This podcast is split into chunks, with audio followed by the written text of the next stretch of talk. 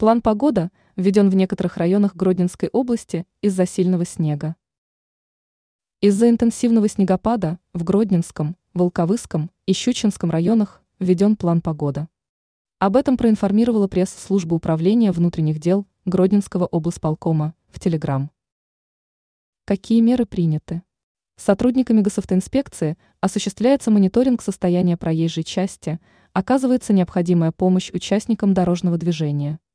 На автодорогах М6, Гродно, Озеры, Острина и Гродно, Пограничный, Волковыск выставлены посты ДПС.